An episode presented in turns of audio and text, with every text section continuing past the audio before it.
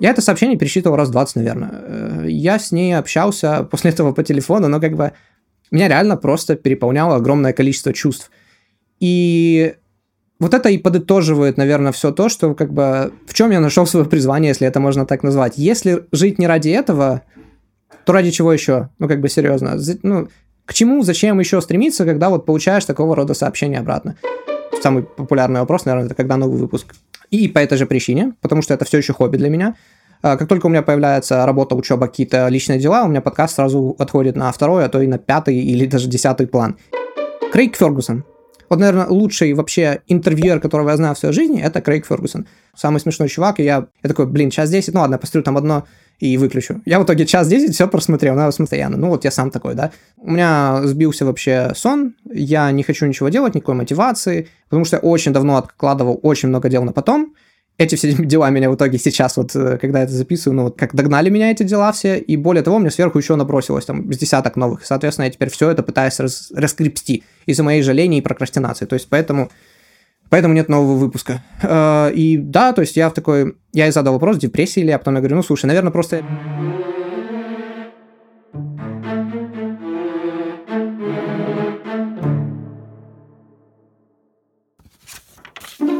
Итак, Здравствуйте, дамы и господа, добро пожаловать на подкаст Кафернадо, с вами Александр.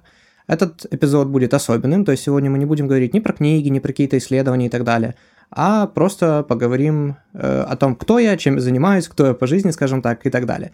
Вот, э, сегодня очень интересный повод для этого. Мы перешагнули отметку в 100 тысяч прослушиваний этого подкаста, это просто невообразимая цифра для меня. Ну, то есть, когда это делю на количество подкастов, то есть, такой, так, 24 выпуска, это примерно 4 тысячи с лишним прослушиваний на выпуск. Но даже когда я так это думаю, я такой, блин, ну это больше, чем там, я не знаю, зрителей в каком-то Октябрьском в Киеве, и это 25 раз подряд. Я такой, нет, это все-таки очень-очень много. Э, я постараюсь в этом выпуске, как бы, для кого он вообще?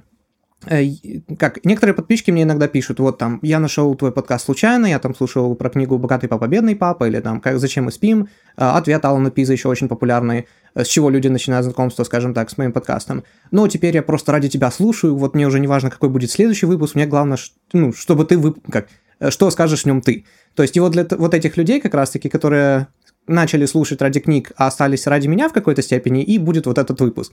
И если часто я, ну, как вы знаете, люблю отступать от темы, от темы, от темы где-то по ходу выпуска, то вот этот весь выпуск, это по, ходу и будет одно такое сплошное отступление. Я также, как вы увидели, где-то неделю назад э, сделал небольшой опрос, просто попросил людей задать какие-то вопросы, плюс я прошелся по Инстаграм сообщениям и посмотрел, что мне где кто что спрашивал, и постарался отобрать самые такие интересные, которые будут наиболее интересны широкой аудитории. И, наверное, основная цель в этом выпуске для меня это раскрыть себя и показать себя с какой-то, ну, не то что другой стороны, но той, которую не все и не всегда видят, а, в том числе и даже мои друзья, потому что как бы то ни было, но а, тот человек, который называется Александр в подкасте Кафернадо и который вещает вам о книгах, это немножко другая персоналия, в отличие от того человека, с которым я постоянно общаюсь у себя в голове. А, конечно же, я по словам персонале имел не его настоящий смысл, а слово личность. Э, просто у меня всплывает постоянно в голове слово personality на английском. Я начинаю его говорить и понимаю, что ну, как в русском такого слова нет, и в итоге получается слово персоналия, которое повторяю в этом выпуске еще два или три раза. Но, естественно, я подразумеваю под этим именно слово личность. Кстати, еще должен добавить, что почему для меня еще такая огромная цифра в 100 тысяч, потому что изначально, когда я сделал первые пару выпусков, я начал еще в 2017 году их пытаться сделать, я на них столько времени потратил, понял, как долго это будет делаться. Я такой, ну окей, если с момента публикации первого выпуска за первый год я выпущу, ну, хотя бы 10 выпусков, ну, и потому что я никто и не знает меня никак, как бы э, имени у меня нет.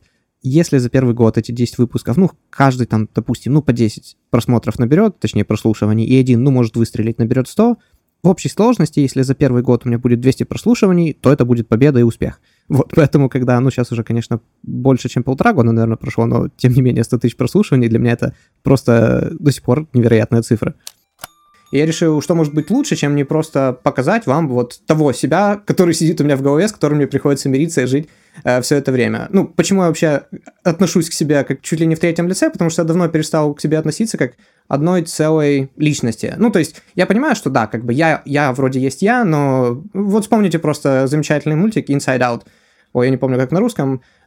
а, кстати, э, я редко это делаю, но для тех, кто слушает меня не на YouTube, большая просьба, наверное, ну или рекомендация скорее. Я записываю это все на камеру, поэтому если хотите меня увидеть э, вжив... ну, вживую, мои эмоции, жесты и так далее, то добро пожаловать на YouTube-канал Кафернадо «Читая книги за вас», и вот этот выпуск полностью снят на камеру. Я думаю, тем, кто слушает, будет интересно меня еще и увидеть, для многих, возможно, даже впервые. Ну и плюс какие-то подсказки я буду выводить на экран, поэтому те, кто слушает, тогда придется вам спускаться в описании и смотреть их. Так вот, мультик Inside Out, то есть когда показывается, что девочка, она вроде бы это одна – но внутри у нее в голове живут совершенно разные там вот э, гнев, радость, э, печаль, отвращение и страх, по-моему, да. То есть они все в какой-то момент, период отдельно ею управляют. Но я примерно так же себя давным-давно начал рас, э, рассматривать. То есть мои мысли, они вроде бы и не мои мысли. А, то есть я в каком-то одном настроении, я в какой-то другой компании, я в какой-то другой обстановке, это совсем другой я. То есть иногда мои друзья могут сказать, да, реально, вот в принципе, если бы я оценивал тебя как два разных человека, если бы я просто там, с, ну, с тобой как бы разговаривал, у тебя тон голос изменился, у тебя какие-то мысли, какие-то порывы и так далее, эмоции, они все изменились. Поэтому странно было бы рассматривать себя в каком-то одном контексте э, постоянно. Поэтому я говорю, то есть э, есть как бы Александр, который вот рассказывает вам про подкасты. К счастью, он не так уж далек от той личности, которую я хотел бы называть собой.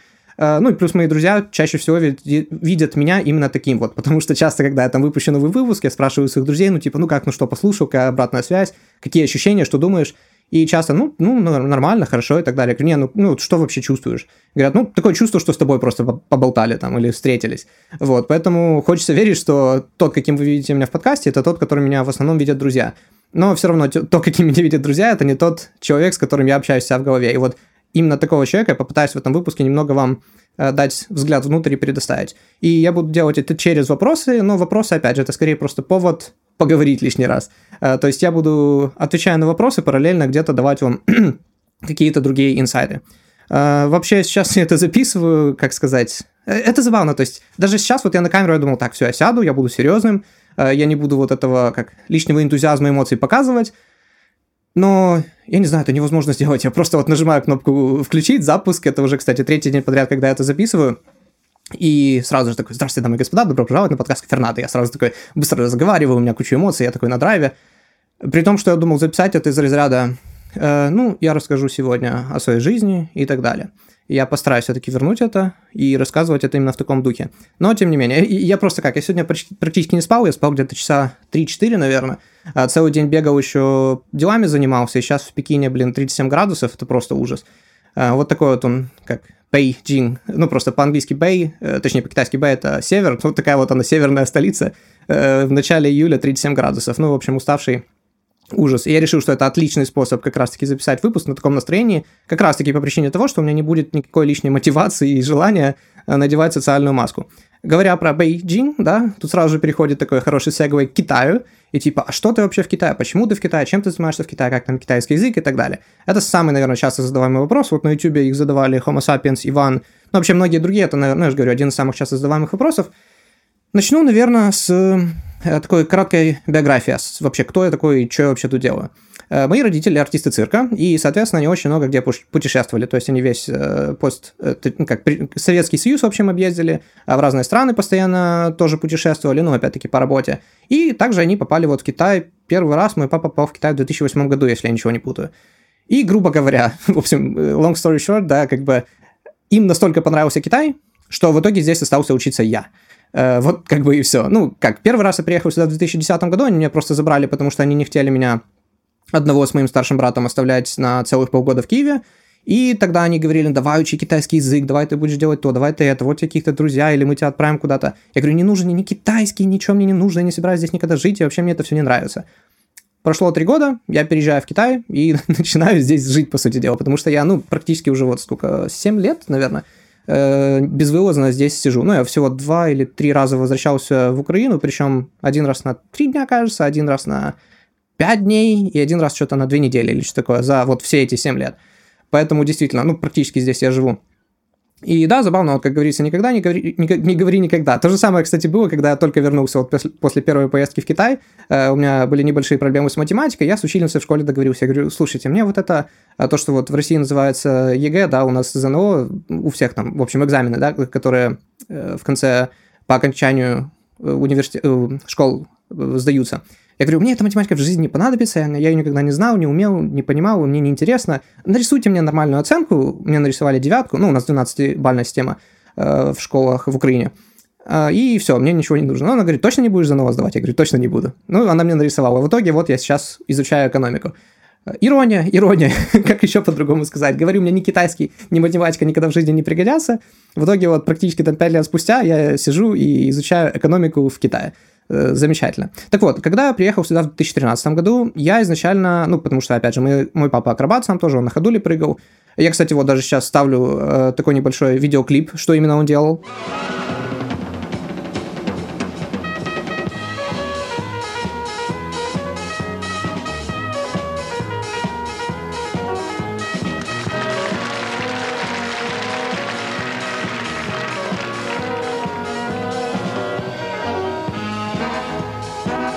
И я тоже думал быть артистом, я думал быть акробатом в том числе. Поэтому в 2013 году я собирался, ну, я здесь в Пекине обучался акробатике. И, ну, я бы хотел сказать, что я сложно тренировался, потому что у меня там было 4 или 5 тренировок в неделю, иногда там по 5, иногда по 8 часов, но дело в том, что со мной были ребята-якуты, которые от гос э, как бы, э, ну, в общем, за них страна платила, чтобы они здесь обучали. Они еще в два или в три раза намного сложнее и упорнее меня занимались. А еще я смотрел на детей китайцев, которых там еще и палками постоянно били жестко, и они занимались еще в два раза больше. Поэтому, просто зная это все, я не могу, ну как, у меня язык не повернется сказать, что я как-то слишком трудно здесь тренировался. Ну, в общем, я два года этим занимался, и я почувствовал, что это как? Это замечательное хобби, мне нравилось, и поначалу действительно там круто прыгал, делал всякие штуки крутые, вот тоже сейчас на экране вставлю пару трюков, что я там делал. То есть на шпагате сидел, там все. Но с каким-то со временем пришло понимание, что да, это замечательное хобби, опять же, но это не та профессия, в которой я вижу себя на всю жизнь. Более того, даже если я буду там в каком-то цирке Дюсселей работать, получать огромные деньги туда-сюда, если я никогда не травмируюсь, то что тоже как бы, ну, не совсем, э, ну, в общем, это часто что бывает, можно легко травмироваться, ну, до 30, 35 лет я поработаю, да, но дальше что? Ну, либо становиться тренером, либо снова таки осваивать новую профессию. Я решил, зачем осваивать новую профессию в 35, лучше я сразу это все брошу, тем более, если я не вижу себя в будущем в этом на всю жизнь, и начну изучать что-то другое. И, к счастью, за те два года, которые я занимался акробатикой здесь, в Пекине, я выучил китайский язык до достаточно хорошего уровня, чтобы сдать вступительные экзамены и поступить в универ, и изучать международную экономику и торговлю. Вот, на бакалавриате. Э, китайский, про вообще изучение языков, английский, китайский и так далее, у меня есть отдельный пунктик, я буду на эти вопросы отвечать чуть позже. Вот, я расскажу еще. И вот, да, так я остался, и сейчас я учусь на магистратуре, на гранте, и тоже собираюсь вот заканчивать университет сейчас, скоро получать диплом. Это вот коротко о том, что я, почему я, как я в Китае вообще. Э, следующий вопрос. Вообще, я изначально думал, как, это уже третий день съемок, когда я это записываю, я хотел записать по одному, не получилось, хотел записать по другому, по третьему, в итоге у меня там, я не знаю, полтора часа, наверное, видео наснимал и просто его удалил, потому что мне не понравился конечный результат, надеюсь, так будет лучше. Я решил, что лучше всего буду, в общем, э, расскажи людям про китайский интернет. А, это от моей подруги, как ни странно, вопрос, потому что все мои друзья, а, единственные оставшиеся за все это время, они прекрасно знают, насколько это ужас пытаться со мной связаться и общаться, потому что э, те, с кем я действительно близко общаюсь, они уже давно завели себе Вичат. Вичат это китайский мессенджер, которым все пользуются. Потому что, ну, давайте просто посмотрим. Да и не только мессенджеры, вообще сайты все, да? Эм, так, WhatsApp заблокирован. Что еще? Э, Viber заблокирован. Э, заблокирован. Эм, ВКонтакт, по-моему, уже сейчас и ВКонтакт без VPN у меня что-то не особо работает. Э, Твиттер, YouTube, Телеграм, конечно же, в общем, все, все, что вы знаете, все, чем вы пользуетесь, оно все заблокировано в Китае. И без VPN этим особо не попользуешься. VPN тоже постоянно блокируют, и даже платный VPN, который вот у меня там, я не помню, сколько за него в год плачу, даже с ним часто бывают проблемы, ну, понятно, кто знает, как работают VPN, естественно, постоянно огромные задержки постоянно низкие скорости интернета. Поэтому китайский интернет это действительно очень и очень трудно. Поэтому там для меня даже какое-то IGTV-видео в Инстаграм загрузить на 5-10 минут – это боль, о чем я пару раз писал. Да даже иногда истории трудно э, записать. Что выбрал для себя как смысл жизни? О, да, Ернер, нехороший, о, такой, не, не, как, неплохой вопрос, с которого стоило бы начать, задал. А, я недавно выпустил на своем канале, на другом, который называется Александр Ханов английскими буквами, видео на 42 минуты, 42 смысл жизни, да, а, о смысле жизни как раз-таки, где я просто, по сути дела, без подготовки решил вот так вот одним дублем встать и снять вот все, что я думаю вообще о смысле жизни, о существовании нашего, бренности бытия и так далее. И как бы это такого рода обсуждение, просто, ну вот, лично мои мысли в данный момент жизни. И в итоге я, ну, к 40, какой там, 40 минуте пришел к тому, что Это настолько комплексный вопрос со столькими разными dimensions, как это называется. Кстати, вот потому что сейчас записываю экспромт, там очень много будет английских словечек, уж не обессудьте. Э, очень много, в общем, граней у этого вопроса есть, которых к 40 минуте мы только начали понимать, как правильно стоит задать вопрос о том, что такое смысл жизни, куда вообще стоит стремиться и так далее. Но, тем не менее, очень советую всем и про детерминизм, и моральный релятивизм, и гедонизм, и про всякие другие теории, и научные, и физические, и физ... как это, философские мы обсуждаем.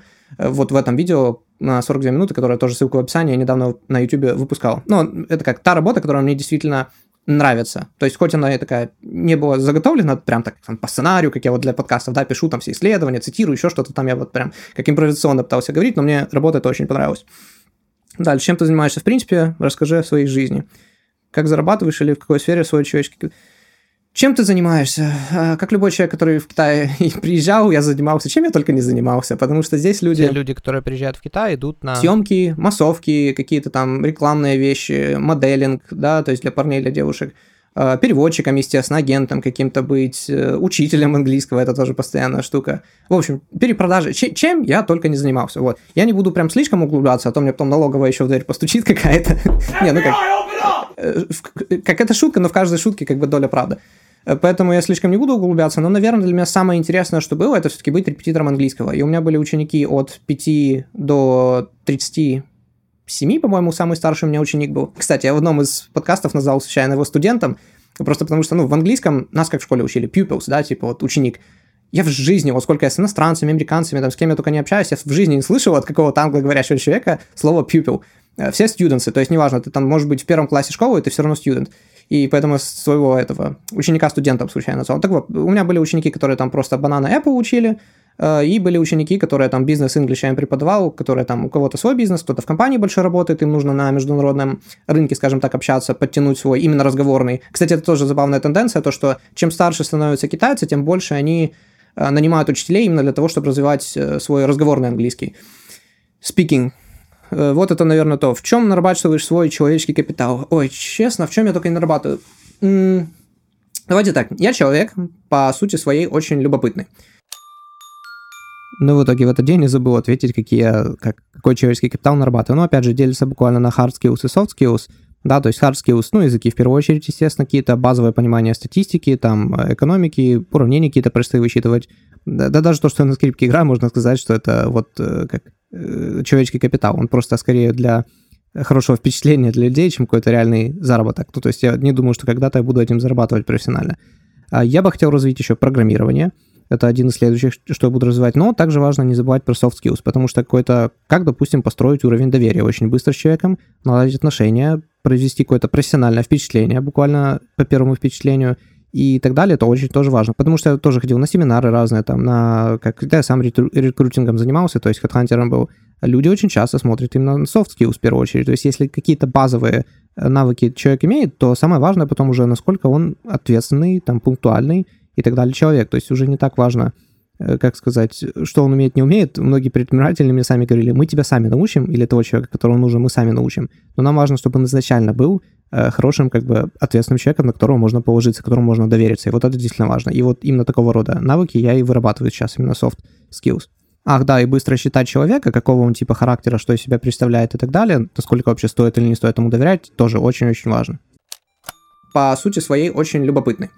Поэтому, чем бы я ни занялся, я пытаюсь сразу прыгнуть в глубину, то есть выучить настолько, настолько много, насколько вообще возможно, и после этого стараюсь уже как-то понять, насколько, где стоит остановиться и так далее. То есть, грубо говоря, я, с, ну, чем там недавно, монтаж, да, монтаж видео, я вообще никак не преподавал, препод, не придавал этому значению, потом как только я начал какие-то видео вот недавно начинать снимать на YouTube, я такой, блин, теперь я должен обучиться color грейдингу, как вообще там этими кривыми пользоваться, какими-то этими и так далее. Как только я понял, у меня анимаций в видео никаких нет, я такой, я должен теперь обучиться анимации. Но я использую Apple Motion вместо After Effects. Но, тем не менее, я просмотрел сразу там где-то часов 25, наверное, всяких туториалов, видеоуроков, для того, чтобы понять, как это делать. Но пока что еще не на достаточно хорошем уровне, чтобы это показывать людям. Поэтому я как бы сам втихую, скажем так, обучаюсь. И надеюсь, как-нибудь, когда я буду позже выпускать какие-то YouTube-видео, вы увидите там новую анимацию. К тому, что как стоит ли смотреть туториалы и при этом никак не практиковать, я вернусь немного позже, когда мы поговорим про изучение английского языка и китайского. Кстати, про критику э, ту немногочисленную, которая будет, э, ну, которую я получил за это время, пока я занимаюсь подкастами, я тоже немного позже расскажу.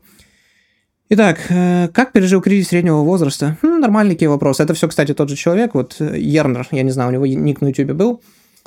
Как пережил кризис среднего возраста? Ну, это, кстати, вопрос я немножко сократил, там он писал, типа, я понимаю, что тебе там еще 30 нет, но вообще там в 20, 30, 40 лет люди часто переживают такие какие-то э, переосмысления вообще, перелом сознания в какой-то степени. Как ты это переживал? Да никак, я, я, я пережил это, наверное, 4 дня назад последний раз. У меня постоянные кризисе среднего возраста, если можно так назвать, потому что некоторым людям я окажусь немного самовлюбленным, наверное, да, то есть у меня слишком высокая самооценка, ну, точнее, завышенная самооценка или что-то такое.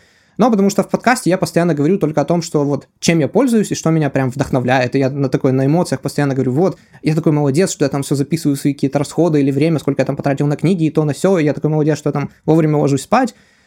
Но, понимаете, я, ну как, во-первых, это для мотивации зрителей же, потому что если я такой, типа, ну, ну вот как сегодня, да, я сегодня, я же говорю, я поспал 3 часа, э, толком не выспался, и при том, что как, я записал сколько там, 3 часа про книгу «Зачем мы спим», а там так, надо, ребята, очень важно спать постоянно. Ну вот я сам такой, да, то есть никто не идеален, но, опять же, это скорее как исключение, чем правило. То есть это не значит, что я вообще там никогда не сплю. То есть все, о чем я говорю в подкасте, я также не пью кофе после часа дня, я также проспаюсь по одному будильнику, стараюсь спать как минимум там 7, хотя бы 8 часов каждый день и так далее. То есть э, просто так уж получилось, что не всегда получается этому следовать. Никто не идеален. Э, более того, почему вот э, новые выпуски не выходят? Самый популярный вопрос, наверное, это когда новый выпуск. Честно, не знаю, потому что для меня подкаст это все-таки до сих пор еще хобби. И к вопросу, сколько ты зарабатываешь, да, Юрий Ду вспоминаем ноль. То есть я к этому моменту, ну, кстати, в Японии, по-моему, это знак денег, ну, как мы, европейцы, понимаем это как ноль, нисколько. У меня не было никаких ни предложений, ничего, и я не хочу еще, и не, даже не собираюсь монетизировать свою аудиторию ни в коем случае. Э, еще очень-очень рано. Я, я, если и начну когда-то этим заниматься, то очень-очень не скоро. И по этой же причине, потому что это все еще хобби для меня – как только у меня появляется работа, учеба, какие-то личные дела, у меня подкаст сразу отходит на второй, а то и на пятый или даже десятый план. И, соответственно, я выпускаю выпуски там, ну, раз в месяц, грубо говоря, и так далее.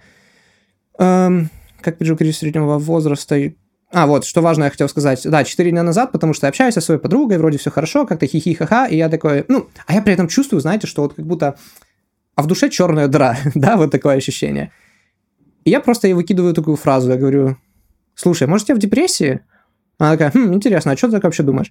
И я начал обсуждать эту тему из разряда, э, как сказать, у меня сбился вообще сон, я не хочу ничего делать, никакой мотивации. Э, вообще, вот почему, допустим, не вышел подкаст ни в июне, и в июле я тоже, точнее, в июле, надеюсь, я выйдет новый выпуск, но тем не менее.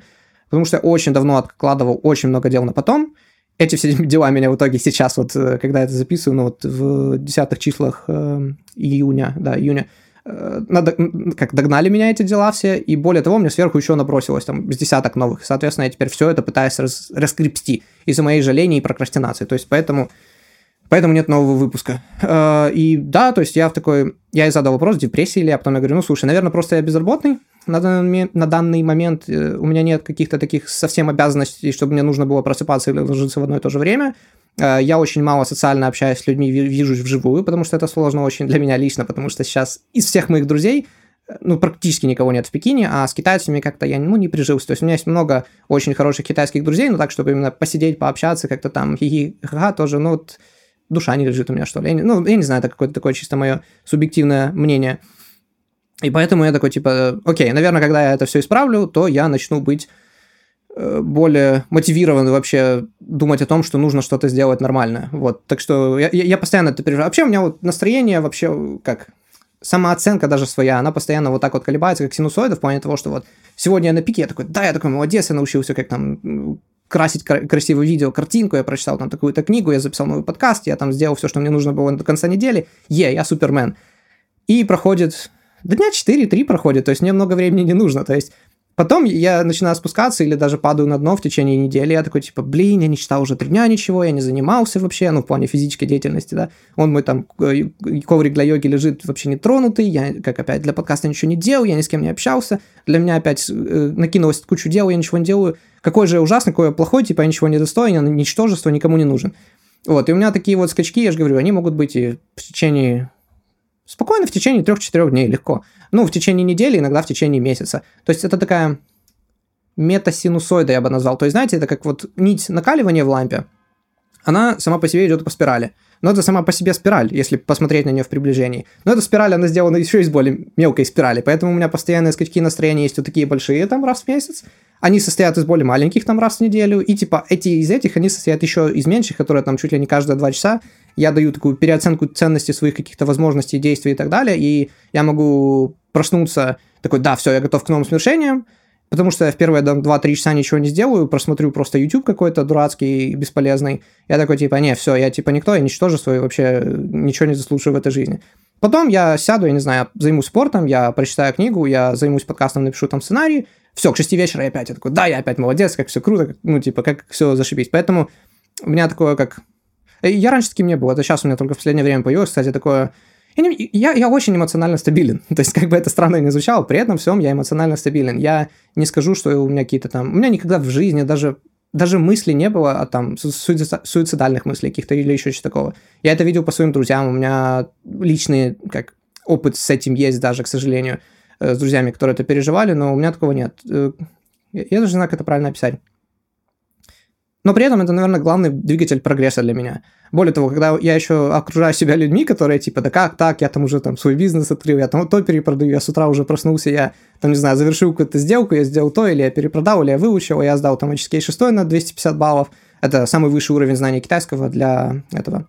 Ну, вообще, для не китайцев, вот, и 250 баллов из 300 возможных, это самый, ну, как, очень высокий балл, я такой, типа, а, ну как, почему? Ну, и, соответственно, меня это раздражает в хорошем смысле слова. Я такой, нет, я должен чем-то заняться, я должен все сделать. И вот забавно, да, то есть мой главный мотиватор, мой главный двигатель прогресса, это тоже самое, что меня больше всего угнетает. Почему я говорю, это только последнее время начало появляться? Потому что, ну, лет до 15-16, наверное, если вы спросили любого моего друга, одноклассников там и так далее, они сказали, что э, Саша это самый спокойный, самый вообще непоколебимый, медленный, э, безэмоциональный человек, которого можно вообще встретить в этой жизни. И действительно так и было. То есть, э, что бы там ни случалось, как бы ни было, я всегда без эмоций, э, очень медленным, неторопливым голосом сказал, ну что париться, типа, что я мог выучить перед контрольной, я уже выучил. Если завалю, так завалю, сейчас уже ничего с этим не сделаю. Потом все сдают контрольные, типа, блин, что я получу, что я не получу. Я говорю, я уже написал, типа, контрольную. Ну, как бы, когда оценка придет, ну, как бы, если хорошая, хорошо, а если плохая, то плохо. Ну, как бы, за этот период, пока я буду ждать оценки, уже ничего не изменится.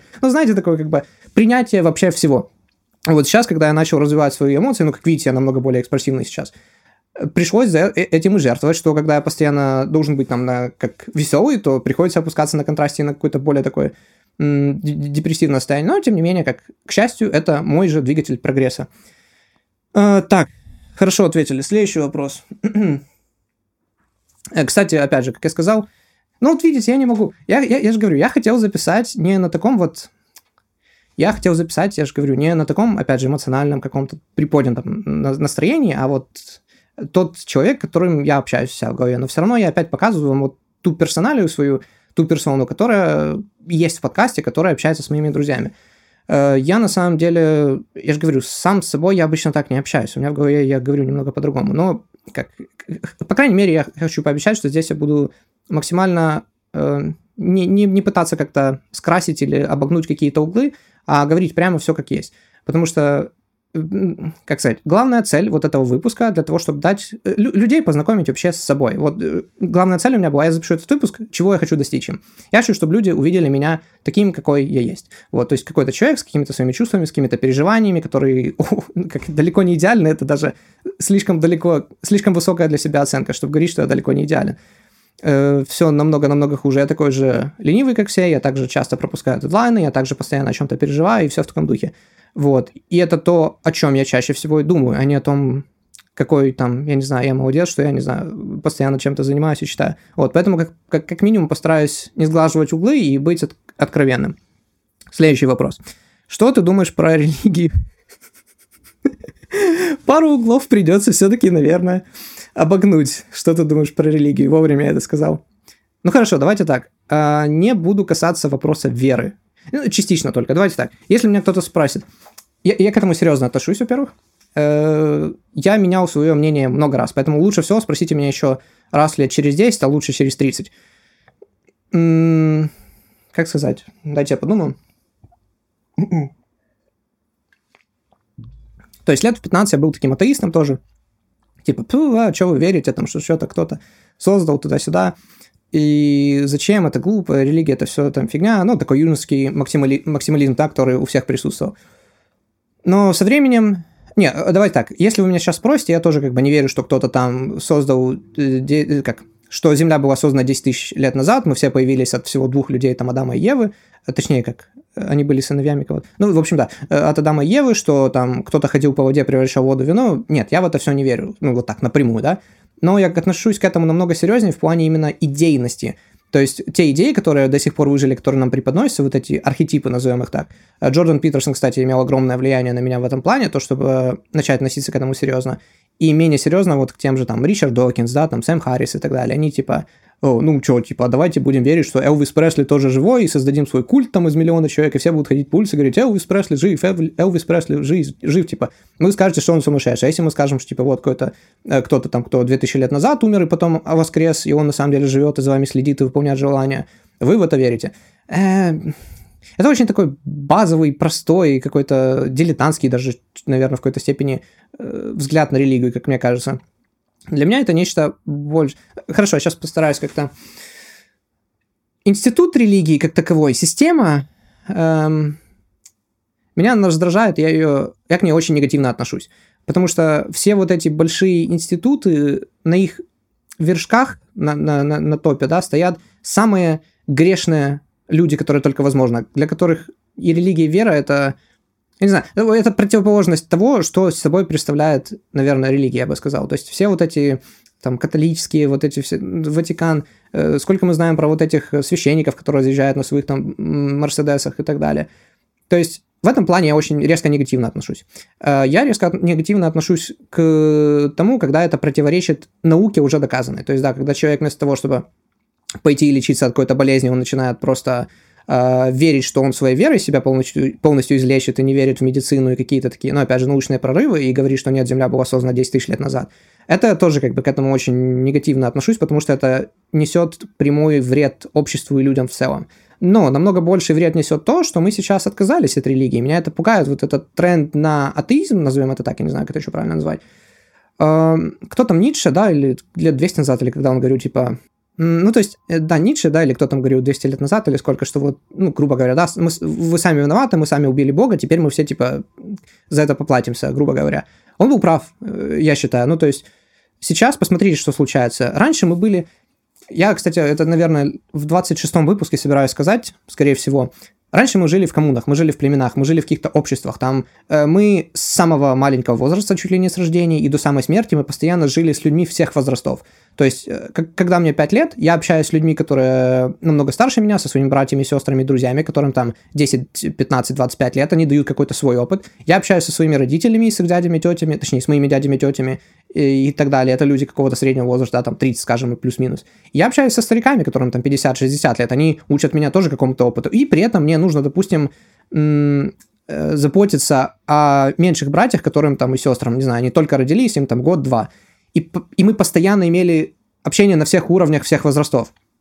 И мы всегда всем помогали, мы всегда знали всех своих соседей, всех своих друзей, всех своих родственников. Мы постоянно вот эта взаимопомощь, она была совершенно бескорыстной в любой ситуации.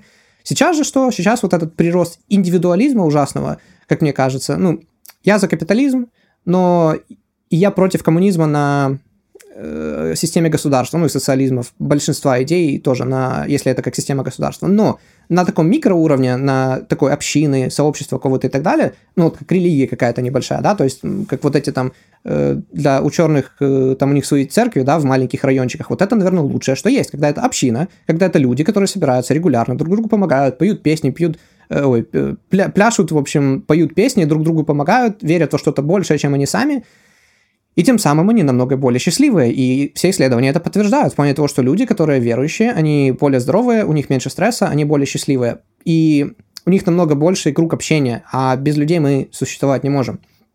А индивидуализм, да, как я говорил, его проблема в чем? То, что сейчас люди они никому не помогают, все ради себя, такой эгоизм, типа, ну хорошо, я, может, там, когда я стану успешным, когда я, типа, всего достигну, у меня будет работа, будет стабильно, тогда, может, я заведу себя, там, э, девушку и жену, ну, заведу, конечно, слово плохое, но окей.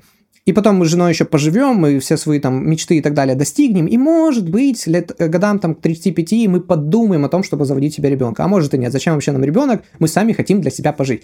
И вот этот тренд, то, что ребенок это как инвестиция или обуза вообще для нас в нашем обществе, мы должны жить исключительно для себя, меня, честно говоря, пугает. И я вижу, ну вот посмотрите на Америку с опиумным кризисом, который там начался, суициды постоянные, которые растут. Казалось бы, мы живем богаче, мы живем э, намного лучше. То есть даже если там не, не растут зарплаты в чистом проявлении, но, грубо говоря, мы не умираем каждый день там от голода, как это было раньше, мы не воюем постоянно, э, в окопах не прыгаем, нас нет боязни, что нас убьют завтра, расстреляют или еще что такое. Э, мы не боимся травануться просто или Блин, я забыл, по-моему, в Гриффинах был какой-то такой э, дурацкий скетч тоже, типа идет, идет Питер такой просто э, задевает это, мизинцем там э, этот, э, ударяется об камень, у него течет кровь, он такой, ну все, через неделю умру от инфекции, типа, что делать, а ему там 20 лет, ну что-то такое. То есть, понимаете, мы не должны об этом всем сейчас заботиться. Но мы намного более несчастны, чем мы когда-либо были. Э, вообще, практически по всем меркам. Как это получается? Почему так получается? Почему у людей сейчас нет близких друзей, контактов? Почему мы боимся эмоционально открыться? Почему мы никому не помогаем? Э, почему мы сейчас сосредотачиваемся исключительно на себе?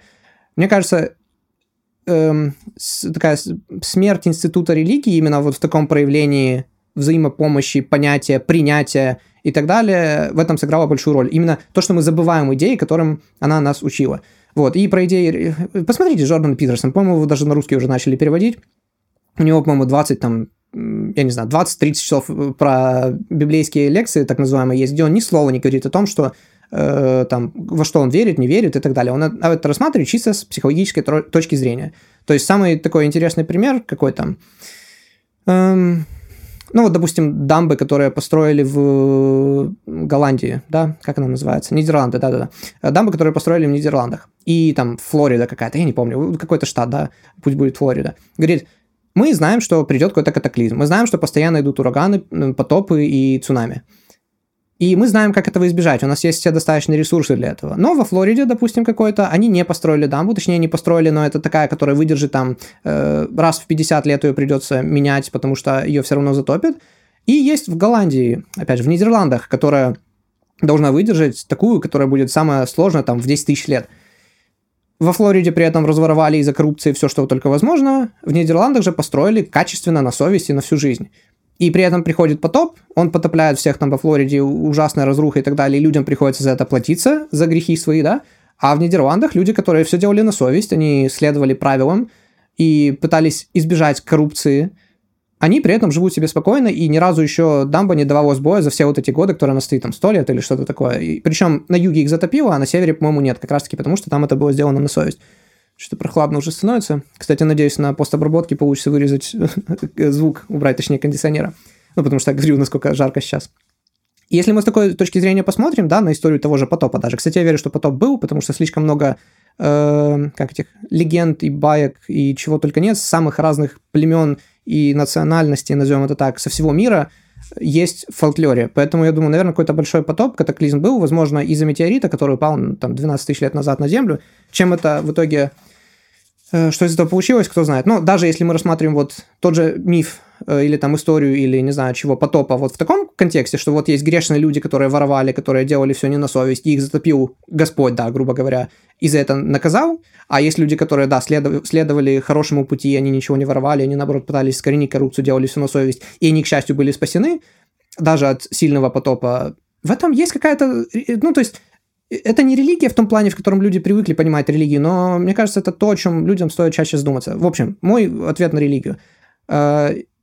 Я агностик в каком-то смысле, что да, я верю, наверное, что мы, мы, мы ничего не знаем и, скорее всего, никогда не узнаем. Поэтому отрицать, что что-то есть или чего-то нет, просто было бы глупо с моей стороны. А может, мы вообще в симуляции даже живем, да, а может и, я не знаю, я сам сейчас это все придумал у себя в голове, и кто его знает, может, меня не существует. Мы, мы ничего не можем знать но при этом скатываться до такого банального, ну, я же говорю, то есть к этим, к аргументам, которые я там в 14 лет э, делал, типа, вы что, верите, что там кто-то воду в вино превращал, по воде ходил?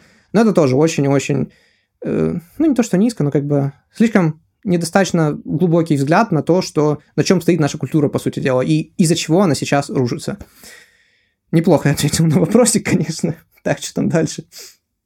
Фатима, Иван, ну и другие, в общем, опять же. Почему решили записывать подкасты? Ой, я недавно, кстати, Артур Шарифов, он делал видео похожее, там что-то он общался с публикой на тему, что он хочет э, перестать делать то, что, ну, в общем, он, ему надоело заниматься тем, чем он занимался, и он хочет в более такое что-то глубокое метафизическое сейчас перейти. Я не помню, в общем. Ну, суть в том, что он меняет контент свой. И один, он такой небольшой конкурс проводил, точнее, он его до сих пор, наверное, скажем, проводит. Он говорит, подарю там свои книги э, тем, кто оставит комментарии своих историй, что их вообще вдохновляет, что они видят, какой, как свой смысл жизни.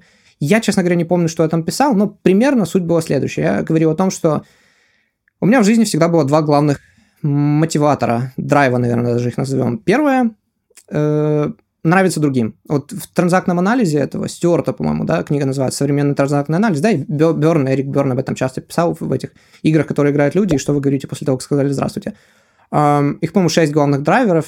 Один из моих это типа самых главных, там, нравься другим. То есть я все постоянно пытаюсь сделать, чтобы понравиться другим. Для меня это как бы было важно. Сейчас я, кстати, с этим... Не, все-таки жарковато. Я сейчас с этим, конечно, борюсь и стараюсь как-то стоять на чем-то своем. Вот, но тем не менее. И, соответственно, мне всегда, как, чтобы нравиться другим, нужно что делать? Помогать. Хочешь, не хочешь. И как бы я всем старался всегда помогать.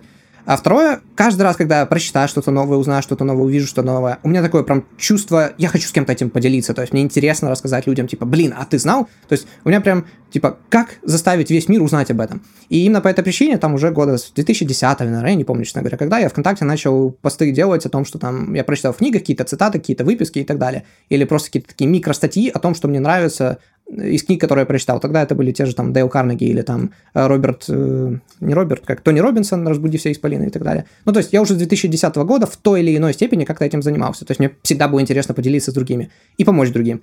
И оно вот сошло, знаете, вот так вот воедино в какой-то степени. Я расскажу историю, которая такая квинтэссенция, наверное, всего чем я занимался. Э, кстати, вот к концу этого выпуска, опять же, про смысл жизни, если вы прослушаете, я тоже говорю, это задеваю тему помощи другим, почему я вообще что делаю в этой жизни. Э, но другая квинтэссенция вот такой истории, которая случилась со мной буквально вот в этом году. Я возвращался в Киев полтора года назад, получается, и я обзвонил, э, там, написал огромному количеству людей, то есть я, э, я там был всего две недели, но при этом я там каждый день встречался, там, два, и две, иногда даже три встречи в день у меня было, пытался возобновить все свои контакты, назовем это так, но это просто интересно, там, вот с людьми, с которыми давно не виделся, поговорить. И одна из таких девушек, она тоже была в Китае, и мы как, начали обед за чаем в 12 часов дня, а закончили мы ужин уже в 6 часов вечера. То есть мы просидели и проболтали вот так вот 6 часов без перерыва. И, в принципе, я ничего особо такого не делал. А у нее как раз такой достаточно спорный момент жизни был. Она была такая на развилке, она не знала, что делать э, как решиться на что и, возможно, связать свою жизнь с Китаем опять-таки, потому что она видела это как потенциальную дорогу. И, ну, естественно, мое мнение ей было интересно, как человек, который там живет давным-давно.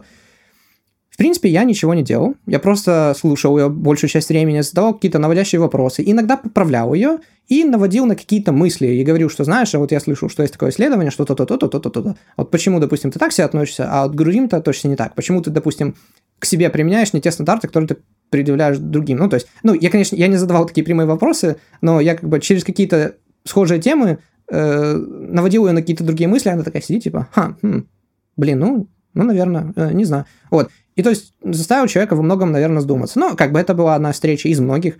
Не все, конечно, проходили вот в таком как курсе терапии, назовем это так, но многие встречи, они действительно похожи были на что-то такое. Проходит год, я об этом уже забываю, по сути дела, ну, мы не общались с того времени. У него как раз день рождения, я пишу, поздравляю, там, туда-сюда, говорю, вот, э, там, всего самого лучшего и так далее. И назад я получаю... А, извините, перепутал. Она меня поздравила с днем рождения, вот, вот, вот. Она поздравляет меня с днем рождения, желает каких-то простых таких вещей, как всегда. И она пишет, что, знаешь, вот та встреча, которая была с нами год назад, я сейчас пытаюсь переосмыслить все, что со мной случилось, и вся моя жизнь, она реально очень сильно изменилась именно после нашей встречи, когда я вот поняла, с чего это все началось. Я реально сейчас намного счастливее, намного мотивированнее, у меня замечательные отношения сейчас, у меня работа, которую я люблю, все круто, офигенно, и я поняла, что вот именно тем толчком, э, той начальной, как сказать, то, с чего все началось, это была вот та самая наша встреча год назад. Я это сообщение пересчитывал раз 20, наверное. Э, я с ней общался после этого по телефону, но как бы меня реально просто переполняло огромное количество чувств. И вот это и подытоживает, наверное, все то, что как бы в чем я нашел свое призвание, если это можно так назвать. Если жить не ради этого, то ради чего еще? Ну, как бы серьезно. Ну, к чему, зачем еще стремиться, когда вот получаешь такого рода сообщения обратно?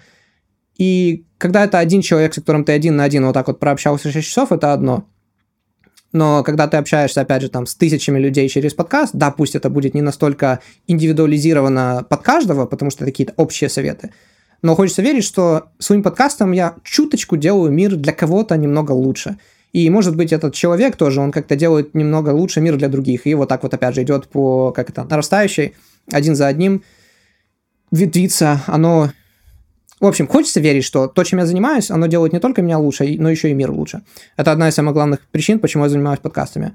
А второе, хочется чему-то научиться, научить другого. Я, ну, я не знаю, я не могу если ум чем-то и называть, то я могу сказать, что я реально поумнел там за последние два года, просто потому что занимаюсь подкастами. Потому что э, вот этот критический анализ, который приходится постоянно делать. Вообще основная мысль, которую я здесь хотел донести, что то, чем я занимаюсь, оно настолько для меня оказалось полезным, что я просто сам этого не ожидал, ну, заниматься подкастами, потому что, ну, я вообще каждому советовал бы, даже банально там, если вы прочитали книгу, вы услышали какую-то интересную вещь в подкасте, э, в каких-то лекциях от какого-то друга, неважно, просто возьмите, и запишите на свой телефон, на да что угодно, просто там 10 или 30-секундное видео о том, какая основная мысль была, которую вы вынесли из этого. И даже сам вот этот небольшой факт такого повторения, он просто огромную разницу делает в вашей жизни. И то же самое у меня с подкастами, да, возвращаясь к человеческому капиталу. То есть тот человеческий капитал, который накапливается именно за счет того, что я постоянно э, монтирую вот эти видео, но я дальше объясню, какие там шаги идут написание сценария и так далее, он реально очень сильно улучшил качество моего мышления, если это можно так назвать. И то есть это самое лучшее, чем я вообще занимаюсь и, и как развиваюсь. И, к счастью, у меня есть зрители, ради которых я это делаю, потому что даже несмотря на всю пользу, ради себя просто я бы это никогда не делал. Этот критический анализ, который приходится постоянно делать, когда ты перечитываешь книги, ты пытаешься как зерна от плевел, от э, как-то расфасовать, скажем так, и понять, что важно, что не важно, о чем стоит рассказать, о чем не стоит, как расструктурировать вообще рассказ, свой разговор и так далее – в итоге к тому моменту, как я записал подкаст, его, как, во-первых, я читаю, потом я выбираю лучшее, потом я пишу сценарий, потом я исправляю, потом иногда добавляю какие-то свои вещи, ищу к ним исследования, потому что, ну, теперь я уже не могу себе позволить сказать, знаете, я два года назад от кого-то слышу, что там то-то, то-то, то-то. Ну, это уже недостаточно хорошо. Теперь мне придется такой, так, блин, я от кого-то когда-то слышал, но теперь нужно найти исследование, проверить, действительно ли это правда. Или, может, я это придумал, или, может, вообще такого никогда не было. И вот это все делаешь, потом ты записываешь аудио, потом э, монтируешь это очень-очень долго, потом переслушиваешь еще раз 15 до того, как выпустить это на всеобщее обозрение и публику. И к этому моменту это настолько все уже отпечатывается в памяти, это уже становится чуть ли не частью меня. Эти все мысли, они кажутся просто сами собой разумеющимися. То есть есть такое тоже когнитивное искажение, эм, проклятие разума, блин, забыл. В общем, ну вот как горе от ума, да, есть популярная фраза, это типа проклятие разума или что-то такое. Ну, в общем, когда мы думаем, что все знают то, что мы знаем. И у меня сейчас это все чаще получается, потому что когда ты вот ну, записал те же там подкасты, книги, настолько это все уже вживилось, прям, блин, как это, чуть ли не в спинной мозг, что ты думаешь, что все это знают, что это само собой разумеешься. А нет, но зато как бы зато я все хорошо это помню. Но при этом я так часто и так о многом там рассказываю, что даже я иногда включаю какой-то там подкаст номер 9, подкаст номер там 11, и я такой, ого, я об этом говорю, о, я, я это сам уже забыл. То есть для меня поразительно, то есть те вещи, на которые я там иногда, я не знаю, переслушивал сотни раз, перечитывал и пересматривал и так далее, я сам их уже не помню. Это очень забавно на самом деле. Так, сколько я вообще записываю? У меня сейчас м-м, 43 минуты. У меня скоро память закончится на камере. Ну ладно, пока что идем до упора. Следующий вопрос. Какой юмор предпочитаешь, если у тебя любимые комики или же вещи, которые тебя смешат? У, это такой... Я только об этом, наверное, еще 15 минут буду рассказывать, потому что... Кстати, Регина, это вам спасибо за замечательный вопрос. Я интересный человек в том плане, что раньше я не показывал никаких эмоций вообще никогда. Э, чтобы вы понимали, насколько все было плохо, я помню, девятый класс, наверное, был. Мы сидим в столовой с подругой, и что-то, кто-то так, ну, в общем, весело было, там меня рассмешили. Я прям сижу и такой, ха-ха, ну, как бы в полный голос реально смеюсь. И тут на меня подруга, хорошая подруга, она оборачивается, смотрит и с таким как-то недоумением, что ли. Она говорит, это первый раз в жизни, когда я вижу тебя счастливым. Вот, для меня это, это таким было э, странным опытом, назовем прямо. Ну, то есть, я не могу сказать, что... Э, давайте сразу уточню. То, что значит, что она меня никогда не видела счастливым, это не значит, что я был несчастливым. Просто я всегда был вот на нулевой базовой линии. То есть, у меня никогда все нехорошо, но у меня никогда ничто не было плохо. Э, я, то есть, для меня было странно сидеть дома и показывать какие-то эмоции. То есть, если я сижу, я могу смотреть самую там смешную какую-то комедию, и это было все вот с таким вот каменным лицом. Потому что эмоции они для чего? Чтобы показать другим людям. Но я сам с собой сейчас в комнате, зачем мне показывать какие-то эмоции, если тут вокруг никого нет? И когда ты не показываешь эмоции, ты на самом деле их и не чувствуешь. Это только потом понял, потому что э, body follows the mind, mind follows the body, или как там говорится, типа, то есть наше тело и разум, они взаимосвязаны. И мой друг, он сначала, ну, типа, да-да-да, он меня слушал, как бы не верил. Потом мне дает телефон, э, там какая-то видяшка, ну, прям все, ну, парни, которые там, ну, такие мужики, типа, прям, они смотрят, они прям, они не могут сдержаться, они умиляются, улыбаются, и, типа, ну, как бы, ну, блин, такая прикольная штука, но как бы не могут. Он мне дает телефон, я такой смотрю, такой, м -м, прикольно, я даю обратно, он такой, офигеть, ты реально, типа, не показываешь эмоции даже когда... Ну, я такой, а, блин, извини, забыл, что, типа, ты рядом. То есть у меня настолько этот рубильник был четко, что, как бы, я забыл, что рядом со мной друг, соответственно, мне не нужно включать показ... показывание эмоций на лице. Вот, я вот таким был до недавнего времени, ну, как до недавнего, года три назад я еще таким был. Потом я стал это понемножку включать, разрабатывать и, в общем, показывать людям.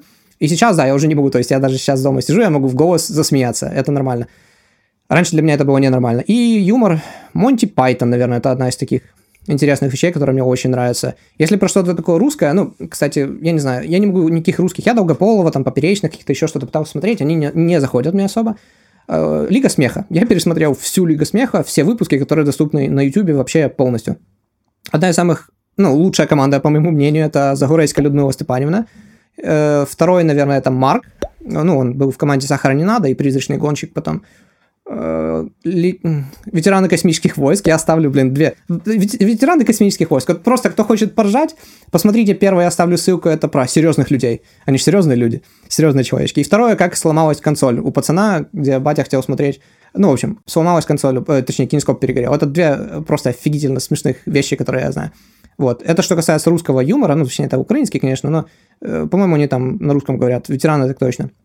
Что меня еще смешит? Какие-то Давайте я, наверное, с другого угла зайду, не буду говорить, что меня прям вот смешит, я могу сказать, вот там Крис Делия, да, стендап-комик э, этот американский хороший, там какой-то Эндрю Шульц, его вот этот краудворк такой крутой, э, в плане того, что он может подколоть любую культуру, любую расу и любого вообще человека, и они еще будут считать это такой privilege, то есть это что-то, что, типа, как круто, что он меня подколол. Благодаря его такой обходительности и знанием как раз-таки этой культуры и национальности языков. То есть Андрей Шульц крутой в этом плане. Эм... Крейг Фергусон. Вот, наверное, лучший вообще интервьюер, которого я знаю в своей жизни, это Крейг Фергусон. А, он был перед Джеймсом Кордоном, Late Late Night Show, и... Ну, это просто гениальный мужик в плане того, что э, э, это не только офигительный комик, не только офигительное интервью берет, но это еще для меня такой role model, да, то есть человек, на которого я хотел бы равняться в, в очень, ну, как по большей степени. Э, вообще, в чем суть его интервью? Если там у всех заготовлены, там при интервью идут какие-то заготовленные истории, какие-то дурацкие конкурсы, он знаете, что делает перед тем, как каждое интервью начинается? Он берет листочек с вопросами, рвет и выбрасывает. И такой, ну что, как у тебя там дела? И с этого начинает разговор. И они общаются иногда там 10 минут, иногда и 15, иногда там интервью затягивается на 20 минут. И потом гость в конце, типа, говорят, ну все, у нас, типа, закончилось время, давайте, типа, всем до свидания. Такие, типа, в смысле закончилось время? Это постоянная реакция всех гостей. То есть, как много вы видите шоу, я не знаю, там, ну, Ургант, я не знаю, или еще какой-то, кто что смотрит, чтобы гость в конце такой, типа, ой, блин, уже что, закончилось время, ой, так жаль. Ну, как бы они на полном серьезе искренне не желают заканчивать. А у него постоянно гости говорят, как закончилось? Ну, блин, типа так же, мы же только вроде как начали как-то. Многие гости, тот же, там, не знаю, Джефф Голдблум, это такой своеобразный персонаж, все говорят, тут Конан и Джефф Голдблум, они самая такая гениальная пара, они постоянно там, как это называется, отлично вообще э, вместе там юморят и так далее. Даже Джефф Голдблум говорит, что типа, ну вот на шоу Крейга Фергусона, типа говорит, блин, я, я никогда ни на одном шоу так не смеялся, как у тебя.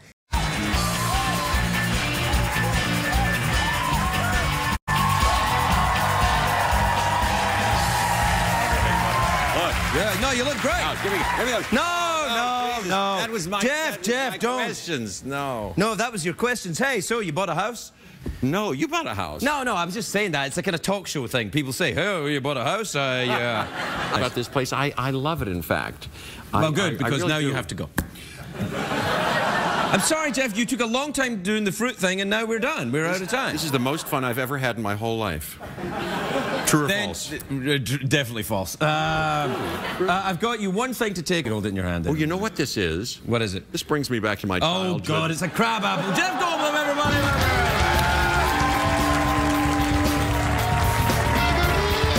Типа говорит, блин, а я, я никогда ни на одном шоу так не смеялся, как у тебя. И вот сам факт того, что он может пригласить любого гостя, там, любую... Ну, он, кстати, к сожалению, по большей степени прославился тем, что он круто очень флиртует с девушками, и действительно, у него, как, у него этого не отнять. Но намного больше, как мне кажется, проявляются его скиллы, его навыки именно в том, что он офигительно умеет брать интервью у тех людей, у которых все считают невозможно взять нормальное интервью. Один из таких это вот Ричард, я не, я не знаю, как его фамилия, Эйнейд, да, или как-то Эйнейд, в общем, я ссылку оставлю в описании. Есть подборки там часовые на YouTube, типа, как там, э, Ричард издевается 20 минут там над всеми интервьюерами, типа, окварднес там Ричарда на протяжении получаса, ну, потому что он так себя постоянно предоставляет, так постоянно издевается над самой структурой интервью, что просто невозможно взять у него интервью. Мы переходим на его, его интервью с Крэгом Фергусоном. Какой топовый комментарий? Там написано, по-моему, это единственное интервью во всем интернете, где ну, типа, единственное нормальное интервью Ричарда во всем интернете. И более того, Ричарду это нравится. Более того, Ричард еще делает комплимент э, Крейгу э, где-то там посередине или в конце вот этой их встречи. Это об очень многом говорит, когда вот такие люди, типа, делают комплименты. Роберт Дауни Джуниор, да, особенно в какие-то там 2010-х годах, когда он такой прям, а, я такой крутой, типа, я там не, не, даже не улыбаюсь, ничего. Он брал у Роберта Дауни-младшего интервью, и Роберт Дауни-младший тоже, как, во-первых, у них отличная энергетика совпадала, благодаря Крейгу Фергюсону. И во-вторых, Роберт Дауни, он сам как это, ломал свой, как break the character, то есть он как выходил из своего вот этого персонали, типа вот я такой крутой, сам смеялся, как-то отшучивался, и в конце говорит, блин, what a brilliant mind, типа how he put it all together. I'm sorry. Yeah. And we were so on the same wavelength right until that moment. I know. It's, no. This is rare. I mean, yeah, we no, have, it is. It's we true. have this a spark going between us. Do you ever mm. and uh, do you ever think isn't it show business great because everybody loves each other and they're friendly with each other? Isn't that what makes show business great? Yeah. I relate to you. I'm watching. I'm, I'm, I'm backstage and I'm watching. You know the opening monologue stuff, and I feel I don't know you. Right. I'm feeling like I know that guy. I know him. I'm looking into your your kind of soulful blue eyes, not in the way that you would, not in the way that we would be crossing serpents. I'll put it there just in case. Thank you, but right. just in a way where uh, I, I I feel a kinship with you, strangely. Identification in some way. Yes. Yeah. Yes. Yet you're Iron Man and I'm Ooh la la! CBS. How did that?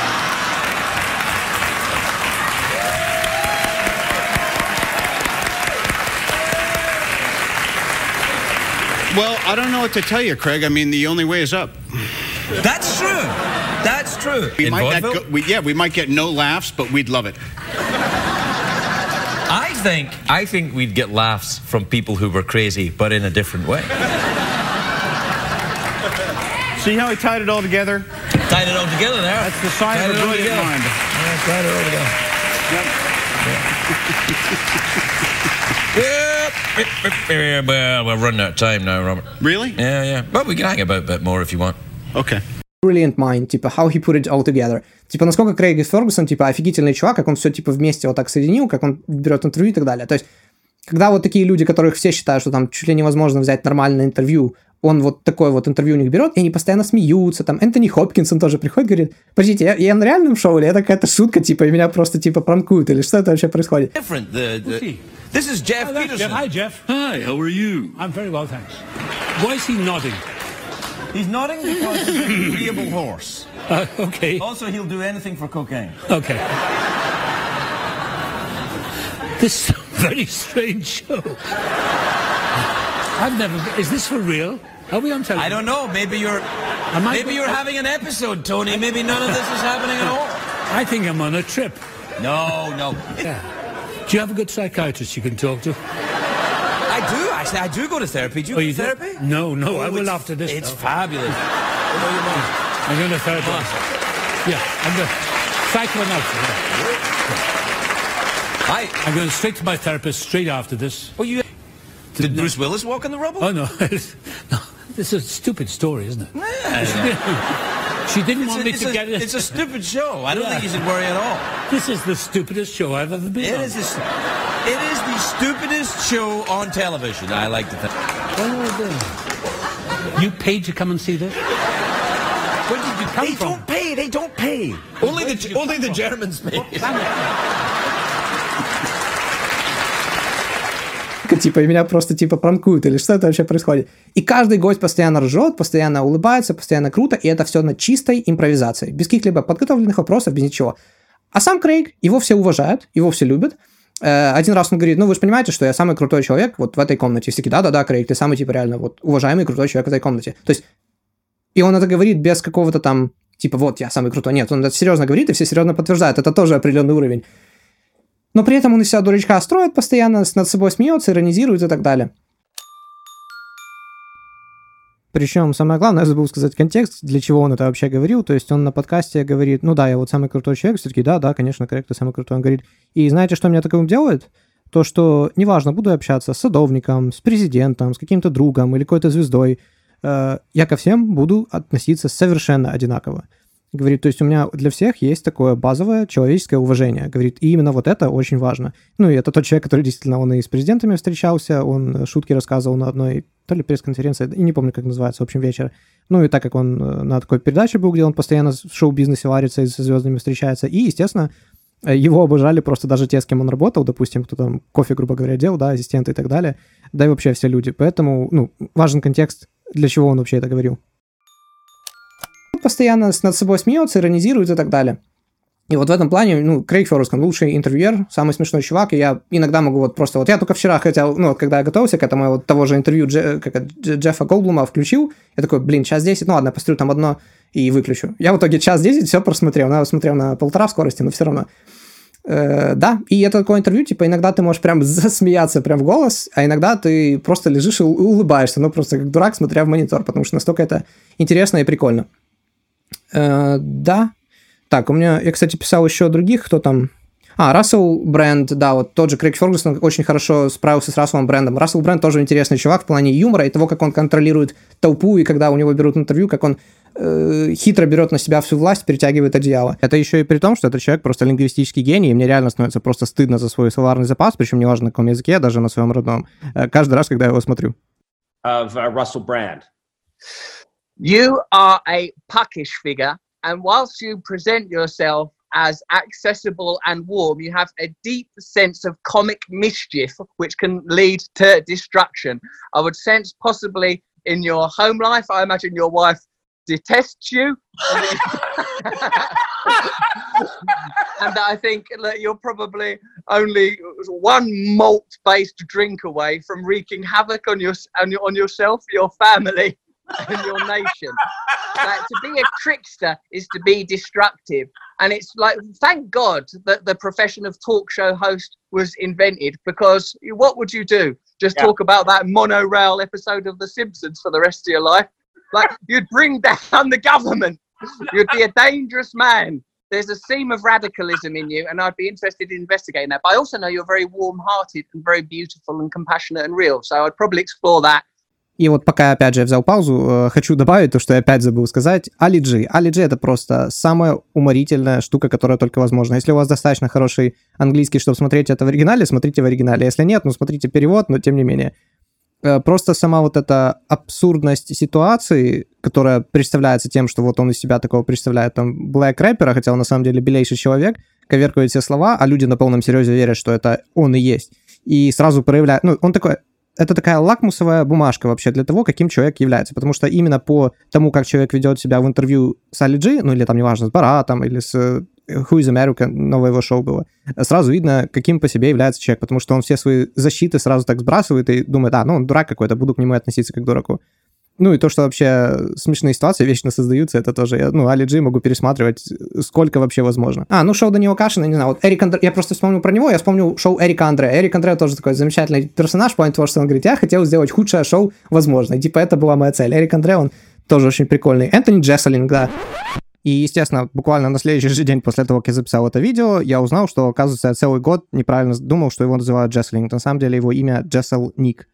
Энтони Джесселин крутой комик, у него онлайнеры такие, типа он чем-то на Джимми Карра в этом плане похож. Э, он начинает там... Я ищу убийцу своей жены уже второй год. Уже второй год я ищу убийцу своей жены, но, к сожалению, никто так и не соглашается. Ну, типа, знаете, у него вот такие шутки постоянно из ряда. Или там, а, да. Я ехал на работу и сбил ребенка на машине. Но вы не волнуйтесь, вы не волнуйтесь, там все нормально. Я успел скрыться до того, как кто-либо это увидел. Ну, короче, у него такой именно, типа, жесткий черный юмор, вот такие онлайнеры, типа, постоянно. Вот Энтони Джесселин, Маркус Велтри, Велтри, ой, блин, это ж пианист, кстати. Э, да, Конан Африка. Блин, ладно, хорошо, все-таки я вам расскажу. Э, понимаете, э, вы, наверное, вам будет намного проще понимать меня как человека в зависимости от того, на кого и как я смотрю. Вот поэтому я очень сильно сосредоточил на этом внимание.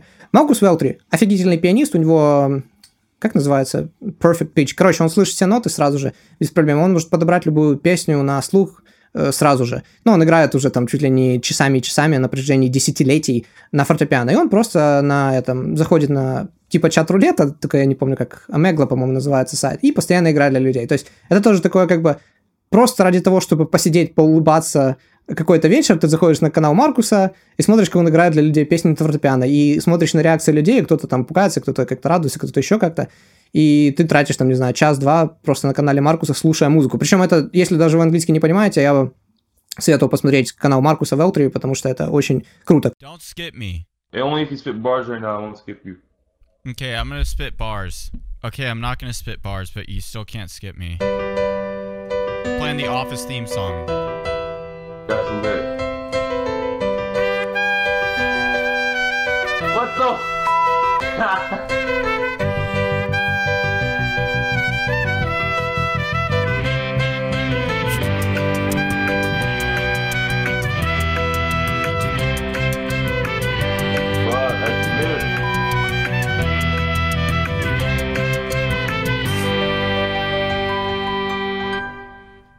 That was the little. Thank you, bro. That was literally the dopest thing I see on this fucking ass website. Когда я попытался найти какой-то русский аналог, то я сразу же наткнулся на Akstar, ну, AK Star, если по-английски так писать, он на гитаре играет, и Greg Music, то есть он пианист. И вот они оба, ну, точно такие же, то есть на слух все подбирают, у них отличный слух, они с самого детства этим всем занимаются, и комментарии тоже там, вот, сижу, все видео, типа, улыбаюсь как дурачок, типа, спасибо там за доброту, за там, как вдохновение и так далее. То есть тоже советую этих двух ребят посмотреть, Акстар и Грег Music. Советую посмотреть канал Маркуса Велтри, потому что это очень круто. Конан Африка, вот. Один из других таких интервьюеров и лейт шоу, да, Конан, Конан О'Брайен, он он закончил Гарвард, на секундочку, да, и как, как бы у него... Он очень образованный мужик, но при этом, опять же, из себя дурачка строит и очень заслуживает много уважения. Лучше его это так называемый, когда он выезжает там в город или в какие-то там места, чтобы провести, я не помню, как это называется, в общем, когда он выезжает из своей студии, это самые гениальные вещи. И одно из которых мне запомнилось, это Трамп назвал какую-то то ли карибскую там, то ли, в общем, какое-то место он назвал типа помойка. Ну, не, не, не буду материться, он назвал это помойкой. Естественно, целая вот эта страна, все население, а там в основном чернокожие живут, и бедно живут, плохо живут, они очень сильно на него расстроились. И тут приезжает Конан, белейший человек с командой телевизионистов, э, наверное, неправильно это слово, но неважно, там операторы звук и так далее. И все собрались вокруг него и, типа, начинают, ну, типа, вот это откуда я с Америки. Все, О, фу, Америка, да, да, да. То есть в течение пяти минут вокруг него стоит, там, не знаю, сотня человек, Э, они его просто там, как это, смешивают с чем только возможно, говорят, насколько все плохо, насколько ужасно, все вот эти вы американцы, и ты, типа, что ты тут приехал, э, что ты тут делаешь, зачем ты нам жизнь портишь, все из-за вас, мы вас ненавидим. Ну, понятно, там есть монтаж и так далее, но в чем суть? В течение пяти минут из вот этого типа, а, все, уезжай, ты нам, мы, тебя, мы вас ненавидим, и ты вообще такой же, как они, это превратилось в танцы, смех, и типа, да, ты такой крутой, типа, вот это все они, типа, у нас так все хорошо, и вообще мы рады, что, типа, спасибо, что к нам приехал. То есть... Uh, apparently there's a group over here that's really angry. They saw me, they know I'm American, and they see my camera crew. Ici net. yeah, stay here. Yeah, yeah. Yes, yes, yes. Let me go back to the original idea. Why why come here? I know you've been to Cuba. I saw your program. I've been to Cuba. South Korea. I've been to South Korea. Armenia. I've been to Armenia. The solution to a lot of problems is to go and meet people and to talk to them. And the type of comedy that I do, I like to be the joke. I don't go to a country to laugh at them. I want them to laugh at me. They call me El Gato. And so I'm the one who's out of place. I'm the immigrant. Что к нам приехал. То есть этот человек силой просто юмора и какой-то самоиронии и умение переманить вообще, изменить состояние толпы, он целую огромную толпу, которая готова была его убить там на месте, превратил в чуть ли не самое интересное, смешное э, событие в их жизни. И вот эта магия, наверное, это сила, вот это просто непостижимая юмора. Из-за этого Конана очень-очень сильно уважаю в том числе. Я тоже скину, ссылку обязательно оставлю в описании. Это, не знаю, но, в общем, это те вещи, которые мне очень интересны саму. Так, мне, я реально сейчас больше, у меня просто камера отключится, потому что сколько, 55 минут, у меня просто не хватит этого места Сделаем тогда дубль здесь. Сделаем дубль, и тогда я уже продолжу говорить на... отвечать на остальные вопросы. Это только первая часть. Ой, неплохо мы. Ладно, будет вам место подкастов. Да, давайте, может, давайте так, это часть первая. Ждите части второй вопросов и ответов, потому что я чувствую, что я это все не закончу. Знаете, в общем, я подумал, что Э, это только будет часть первой ответов на вопросы. Я лучше в другой день запишу еще раз и отвечу на другие вопросы. Э, понимаете, я, я, я изначально так и записал. Почему я записываю это третий день подряд уже, точнее, за как это, снимаю день съемок ну, номер три, потому что первый раз так и записал. Типа, как ты попал в Китай? Да-да-да-да. А, какие книги посоветуешь? Да-да-да-да. Как относишься к религии? Ну, то-то, то-то, то-то. Какие там комики? То-то, то-то, то-то. Я, в общем, ответил так за 15 минут, я посмотрел, думаю, ну, ну, ну, кому это интересно смотреть? Ну, типа, даже людям, которым, ну, как они говорят, интересен я, я никак не раскрылся, я ничего нового не преподал, может, какие-то советы что-то дал, но как бы это настолько поверхностно, типа, что ужас. Поэтому, да, пусть я ответил всего на пару вопросов, но, как мне хочется верить, я все-таки дал вам какой-то более глубокий взгляд вообще и знакомство с собой, тем, кому это было интересно, опять же, ну, раз вы заслушали до конца, наверное, было интересно. И запишу тогда часть вторую, и там постараюсь либо побыстрее как-то, либо что-то ответить. Так что спасибо всем, что дослушали до конца. Опять же, и, а, кстати, самое главное забыл сказать, спасибо всем и каждому. Реально просто вот как бы тут я не могу уже как это сказать, поблагодарить вас достаточно сильно за то, что вы слушаете, делитесь. Многие говорят, вот, я всем своим друзьям там насоветовал. Я постоянно говорю о том, какой крутой подкаст. Кто-то там сторис в Инстаграм, в Инстаграм выкладывает. А, всем и каждому спасибо огромное, потому что, ну, как бы, вы и есть то, на чем я стою. И как бы я тем самым пытаюсь постоянно тоже улучшать качество того, что я делаю, пытаюсь информацию максимально делать приближенной к реальности, все перепроверять, делать звук лучше, делать э, этот, как структуру и интересность лучше – вот. И как бы давайте вот так вот взаимно, хорошо жить дружно, как говорил кот Леопольд. Все, давайте, всем удачи и крепкого здоровья. Всем пока.